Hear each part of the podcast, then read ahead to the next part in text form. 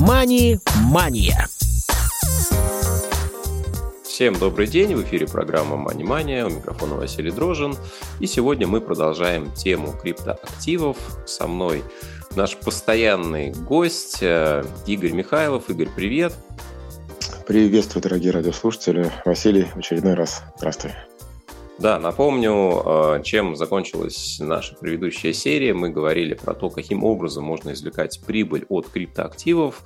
Поговорили про то, что такое холд, э, что такое трейдинг в отношении криптовалют, насколько это рискованно, не рискованно, чем отличается одно от другого. Если интересно, то можете найти соответствующий выпуск в архиве на сайте Радио ВОЗ. И, конечно, если у вас возникают вопросы, традиционно призываю вас писать на почту радиособакарадиовоз.ру в теме сообщений делайте пометку «Мани-мания», «Криптоактивы» и тому подобное.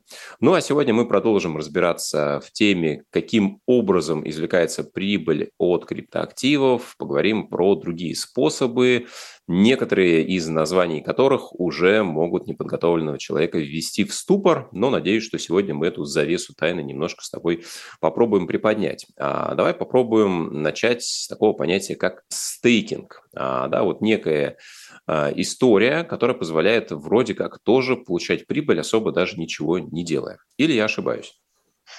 Ну да, стейкинг это да, можно назвать одной из форм заработка на криптовалюты. Блокчейн э, а, работает на определенных алгоритмах. Два самых популярных алгоритма – это алгоритм Proof of Work и Proof of Stake. Алгоритмов есть еще достаточное количество. Э, в общем-то, на разных принципах они да, работают блокчейны, но основные, если не раздебри, в общем-то, являются Proof of Work, Proof of Stake. Э, знаменитый блокчейн биткоин работает на алгоритме Proof of Work. Не только биткоин, лайткоин, доджкоины, вот это все работает на Proof of Work. То есть там, чтобы сеть работала, выполняется подключает соответствующее оборудование определенное, э, которое решает математические задачи. Вот, эти сам, вот этот процесс называется майнингом, да, и майнеры получают э, награду за поддержку сети. Стейкинг при алгоритме Proof of Stake блокчейн работает несколько иным образом. Там валидаторами являются не те самые майнеры, которые выполняют большие вычислительные мощности, а являются владельцы монет да, определенного блокчейна, работающего на этом самом алгоритме Proof of Stake. И, собственно, чтобы Э, стать да, валидатором, участником, который поддерживает э, блокчейн на алгоритме Proof of Stake, э, нужно иметь определенное количество монет, которые нужно использовать определенным образом, то есть как раз-таки вложить, скажем так, или отправить в стейкинг. Эм, чтобы стать вот тем самым узлом, валидатором сети, той сущностью, которая так сказать, подтверждает транзакции, как правило, нужно иметь достаточно большое количество монет. Вот, чтобы стать валидатором сети эфир, например, там нужно иметь 32 э, монеты на балансе. 32 монет на балансе не каждый себе может позволить да, э, иметь, э, потому что одна монета эфира сейчас стоит в районе полутора тысяч долларов. 32 на полторы, в общем, можно самостоятельно посчитать. Блокчейн Dash, например, то примерно та же самая история, немножко подешевле. Сейчас монет стоит 45, по-моему, долларов примерно. Вот, но чтобы стать участником сети, нужно иметь тысячи монет на балансе. Поэтому, чтобы участвовать в стейкинге того или иного блокчейна, в общем не обязательно иметь большое количество монет. Э, возможны варианты, при которых э, с небольшим количеством монет можно вступить в пулы, да, то есть в сообщество, в сообщество, тем самым образовать вот тот самый узел, который будет уже э, поддерживать сеть. Если говорить о стейкинге как о заработке, то, в принципе, в стейкинге ничего плохого нет, он ну, это вполне такой надежный и достаточно гарантированный, консервативный по меркам криптовалюты э, источник заработка. Отправляя э, свои монеты в стейкинг, мы, в общем-то, так и остаемся владельцами этих самых монет. То есть, в принципе, если в надежное место их отправить, эти самые монеты, то, в общем-то, с ними ничего не случится. То есть, э, отправляя монеты, например, на год, через год ты, в общем-то, останешься обладателем тех же самых монет, вполне себе, плюс с небольшой прибавочкой такой. То есть вот эти самые монеты, отправленные в стейкинг, можно сравнить с покупкой дивидендных акций. То есть мы имеем какой-то актив, э, который дает небольшую прибыль, какую-то годовую. Прибыль может быть не знаю, 5%, 7%, может быть 10% в зависимости от актива. Но абсолютно точно так же, поскольку в стейкинг можно отправить монеты, которые торгуются на бирже, есть спрос-предложение, соответственно, цена э, монет, отправленных в стейкинг, она точно так же будет колебаться, как и любой другой актив на бирже. То есть это эм, Внешне это похоже на покупку дивидендных акций, да, имеем актив, он торгуется, плюс дает небольшую прибыль. Э, просто с точки зрения технологии блокчейна, вот мы не просто вот покупаем акции, даем какой-то компании денег, и за это она нам платит там, какой-то процент от прибыли. Мы поддерживаем сеть э, блокчейна. В блокчейне происходит определенная транзакция, э, идет комиссионный сбор, и за счет комиссионного сбора собственно, люди, вот эти вот узлы-валидаторы, они получают определенную прибыль. Это с технической точки зрения.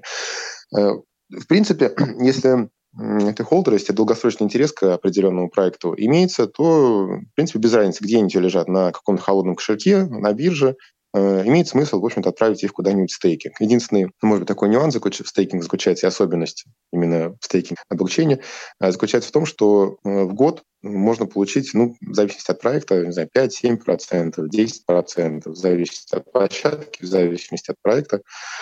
Вот, и по меркам криптовалют, в общем-то, это немного, ну, не, не то, что прям сильно-сильно как-то много. Э, люди, которые приходят в крипту, в общем-то, идут, как правило, за большими иксами, за многократным увеличением своих вложений, а стейкинг таких э, серьезных увеличений вложений дать не может.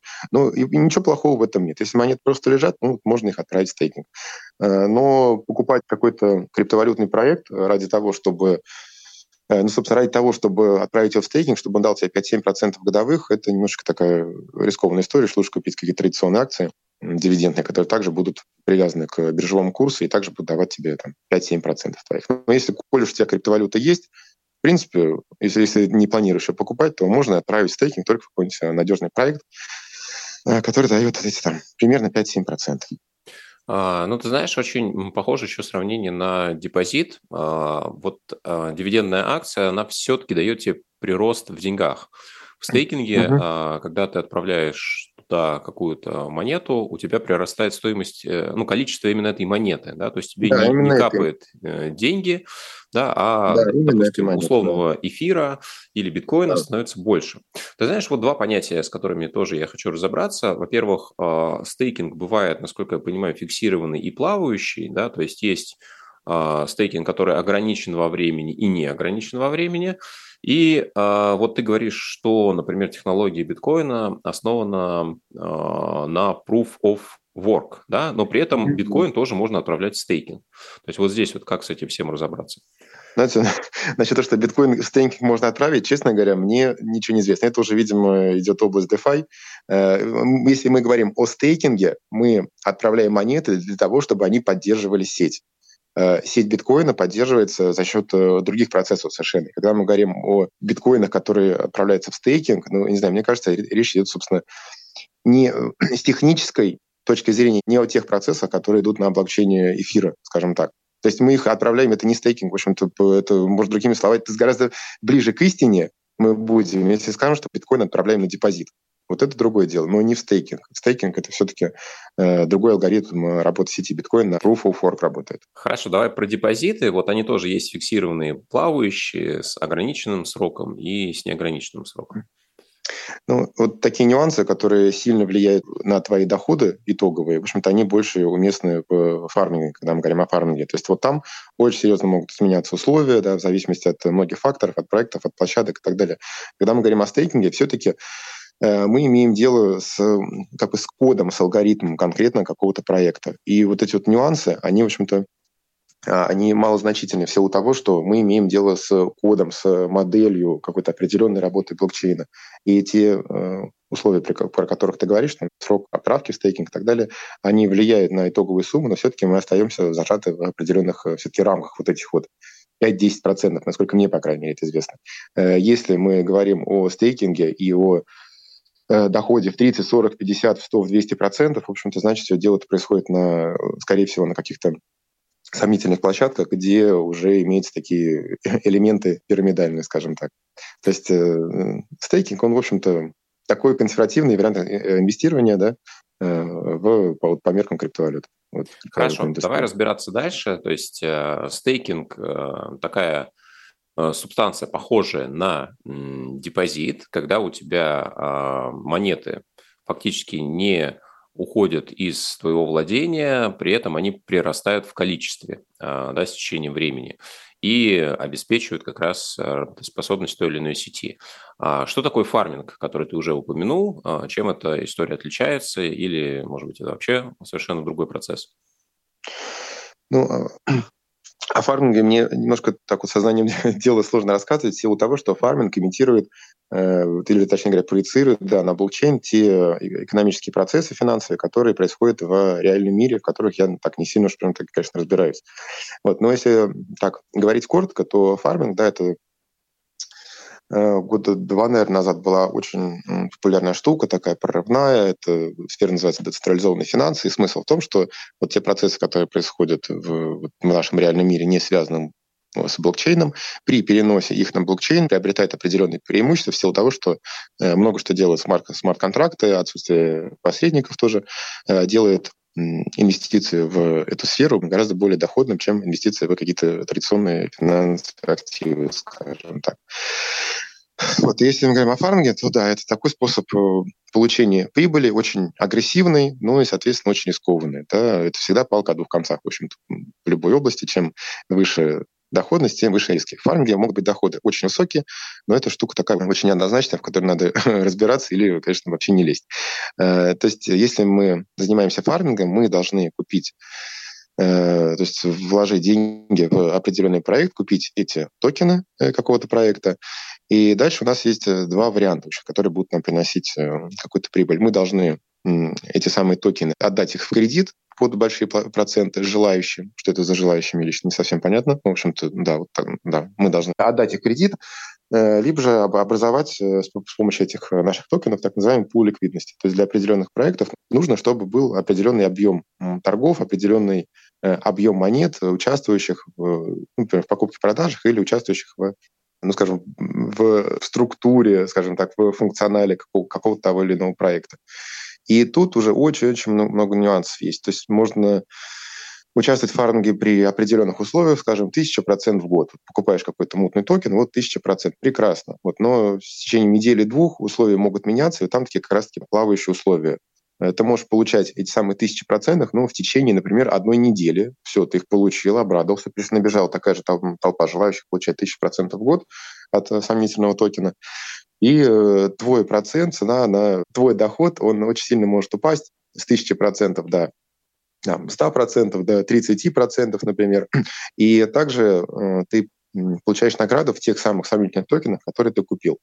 Э, то есть если цена токена очень сильно обваливается на, как, ну, на бирже, да, все торгуется на бирже, как правило, а если цена очень сильно обваливается, то те тысячи процентов, которые ты получил, и даже не в год, а в течение недели, тот большой процент, в общем-то, он ни в коем случае никак не компенсирует э, провал э, ценовой самого того, того токена, который ты приобрел, чтобы заняться фармингом. Чтобы снизить риски фарминга, можно да, пул ликвидности предоставлять в виде пары, скажем, какой-то стейблкоин USDT, например, с которым, в общем-то, по-хорошему ничего случиться не должно.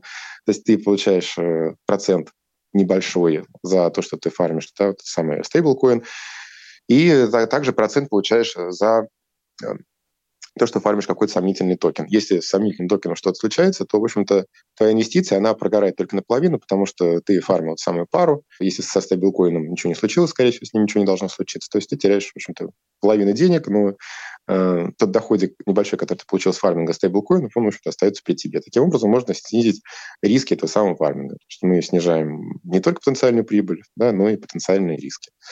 В общем, мутная история, честно говоря. Ну, ты э, знаешь, да, мне кажется, мы э, немного ясности в э, отношении фарминга внесли для наших слушателей. Э, но вот насколько я э, разбирался, да, принципиальное mm-hmm. отличие от э, того же стейкинга или депозитов, да, у тебя есть э, при депозите какая-то конкретная монета, да, которую ты отправляешь, э, ну, грубо говоря, вот в какой-то рабочий процесс. И главный риск – это изменение стоимости самой монеты. Ну, да, то есть да. у тебя прирастает да, да, да. ее да. количество, но при этом ее курс может снижаться, колебаться, и, соответственно, ты не знаешь точно, получишь ли ты прибыль или нет. да, реальных при том, деньгах. Что ты не можешь его быстро продать, например, выйти с какого-то актива. Или ну, из депозита там один день, там, там вопрос одного дня. То есть ты можешь выйти да? и сегодня, но не получишь прибыль, можешь выйти ну, завтра да, и получишь прибыль да. за сегодняшний день. Там несложно. Mm. Если это фиксированный стейкинг, да, там вот ограничено все по времени очень, очень жестко. А фарминг, э, ну вот, и если мы говорим про пул ликвидности, а, там как раз часто идет привязка именно, как ты сказал, к парам, да, к криптопарам, и там риск возрастает. То есть, допустим, соотношение двух э, монет относительно друг друга еще зависит от стоимости каждой. Да, то есть тут э, ты можешь вдвойне да, получить как э, прибыль. То есть, грубо говоря, риски умножаются и со знаком плюс, и со знаком минус. То есть ты можешь как получить дополнительный доход, так и получить сильный больший убыток. Но, насколько это я как, себе это понимаю. Это как экспресс-ставка на, на тотализаторе, да, такая ставки делаешь, да. то есть там два условия должно совпасть. Да, да. Ну, и они коэффициенты перемножаются. Да, да, а здесь они... Здесь риски. Да, да, да. Хорошо, давай попробуем поговорить про такое понятие, как эм, ICO, то есть первичное размещение каких-то криптоактивов. Эм, ну, многие, наверное, сталкивались с понятием IPO на фондовом рынке первичное размещение акций, насколько эти две сущности похожи, есть ли какие-то собственные а, законы именно в криптомире в этом отношении? Ну, в общем, да, эти две сущности достаточно похожи, и там, и там, и в IPO, и в ICO. Э, мы говорим о первичном размещении если в IPO это акции, то в ICO это, в общем-то, токены. Кстати, сейчас популярны IEO и IDO. В общем-то, тоже примерно то же самое. То есть IPO мы да, размещаем на традиционном финансовом рынке речь идет о размещении акций. ICO речь идет о размещении токенов э, ну, какого-либо да, проекта ICO. Э, IDO мы это делаем на децентрализованной структуре, да, децентрализованной бирже IDO. Это IEO, все дело происходит на какой-то бирже, например, Binance или не Binance, неважно. Но речь идет в любом случае о первичном размещении Э, ну, токенов, если мы говорим о, о блокчейне криптовалютах. Э, ну что, сходство, оно в этом заключается, да, в том, что до начала официальных торгов достаточно широкий круг э, интересующихся людей может приобрести токены по номинальной цене, которая может, может быть очень сильно вырасти. Да? Точно так же, как заходят на ранних стадиях для того, чтобы получить большую прибыль. В принципе, та же самая история. Вот в 2017-2018 году э, тема с ICO была очень-очень популярна. Э, собственно, почему эфир вырос. Вот в это время очень сильно рос, потому что э, все это происходило, как правило, на, на платформе э, эфира. И токены, которые выпускались на этой платформе, да, назывались ERC-20, в общем-то, много-много проектов, выпускали свои токены именно на эфире. Сделать это было несложно. Вот, э, если мы хоть чуть-чуть немножко 5 минут поразбирались, мы бы с Васей тоже могли выпустить свои токены. Э, собственно, делается это просто. Да, токены на уже каком-то готовом блокчейне. Ну и вот был такой ажиотаж, то есть это была модная тема.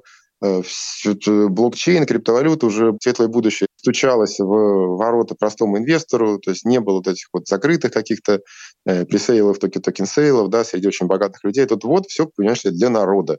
Прорывная технология для народа. Очень все это заманчиво звучало. Но штука ICO заключается еще в том, что в общем-то, простые граждане легко могли получить доступ к любым токенам практически, но минусом, да, обратной стороной ICO являлось то, что это, по большому счету, никак не регулировалось, никакими ни комиссиями, ни брокерами. Вот, пожалуйста, блокчейн, вот какой-то сайтик, вот токены.